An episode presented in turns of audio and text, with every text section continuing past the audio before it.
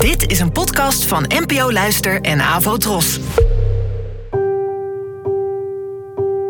Poëzie vandaag.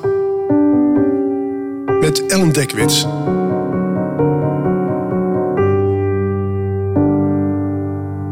Hallo, fijn dat je luistert. Het gedicht van vandaag heet Het Huis van Kerstmis en werd geschreven door de Britse dichter G.K. Chesterton, geboren in 1874 en gestorven in 1936. Het werd vertaald door mij. Het Huis van Kerstmis. Deze wereld is wild als oude wijven praat, en vreemd zijn de gewone dingen.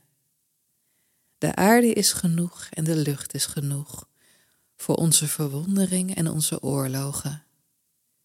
Maar onze rust is even ver weg als de vuurdraak schommelt, en onze vrede is in onmogelijke dingen opgeborgen, waar botsende en donderende ondenkbare vleugels een ongelooflijke ster omringen. Naar een open huis in de avond zullen mensen thuiskeren.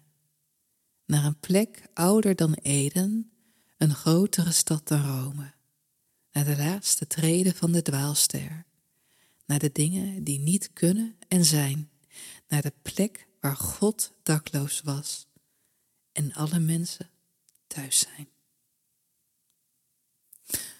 Ja, voor de donkere dagen ging ik dus op zoek naar kerstgedichten voor deze podcast.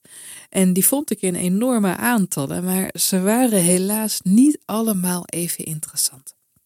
De meeste schotelden toch een ideaal kerst voor. Een fantasie. En dat kan natuurlijk, maar boeiender vind ik gedichten zoals hetgene dat ik net voorlas, die gewoon een beetje schuren. Zoals bijvoorbeeld het idee dat de aarde en de lucht genoeg zijn voor verwondering, maar ook voor oorlog. En dat de vrede verborgen zit in onmogelijke dingen.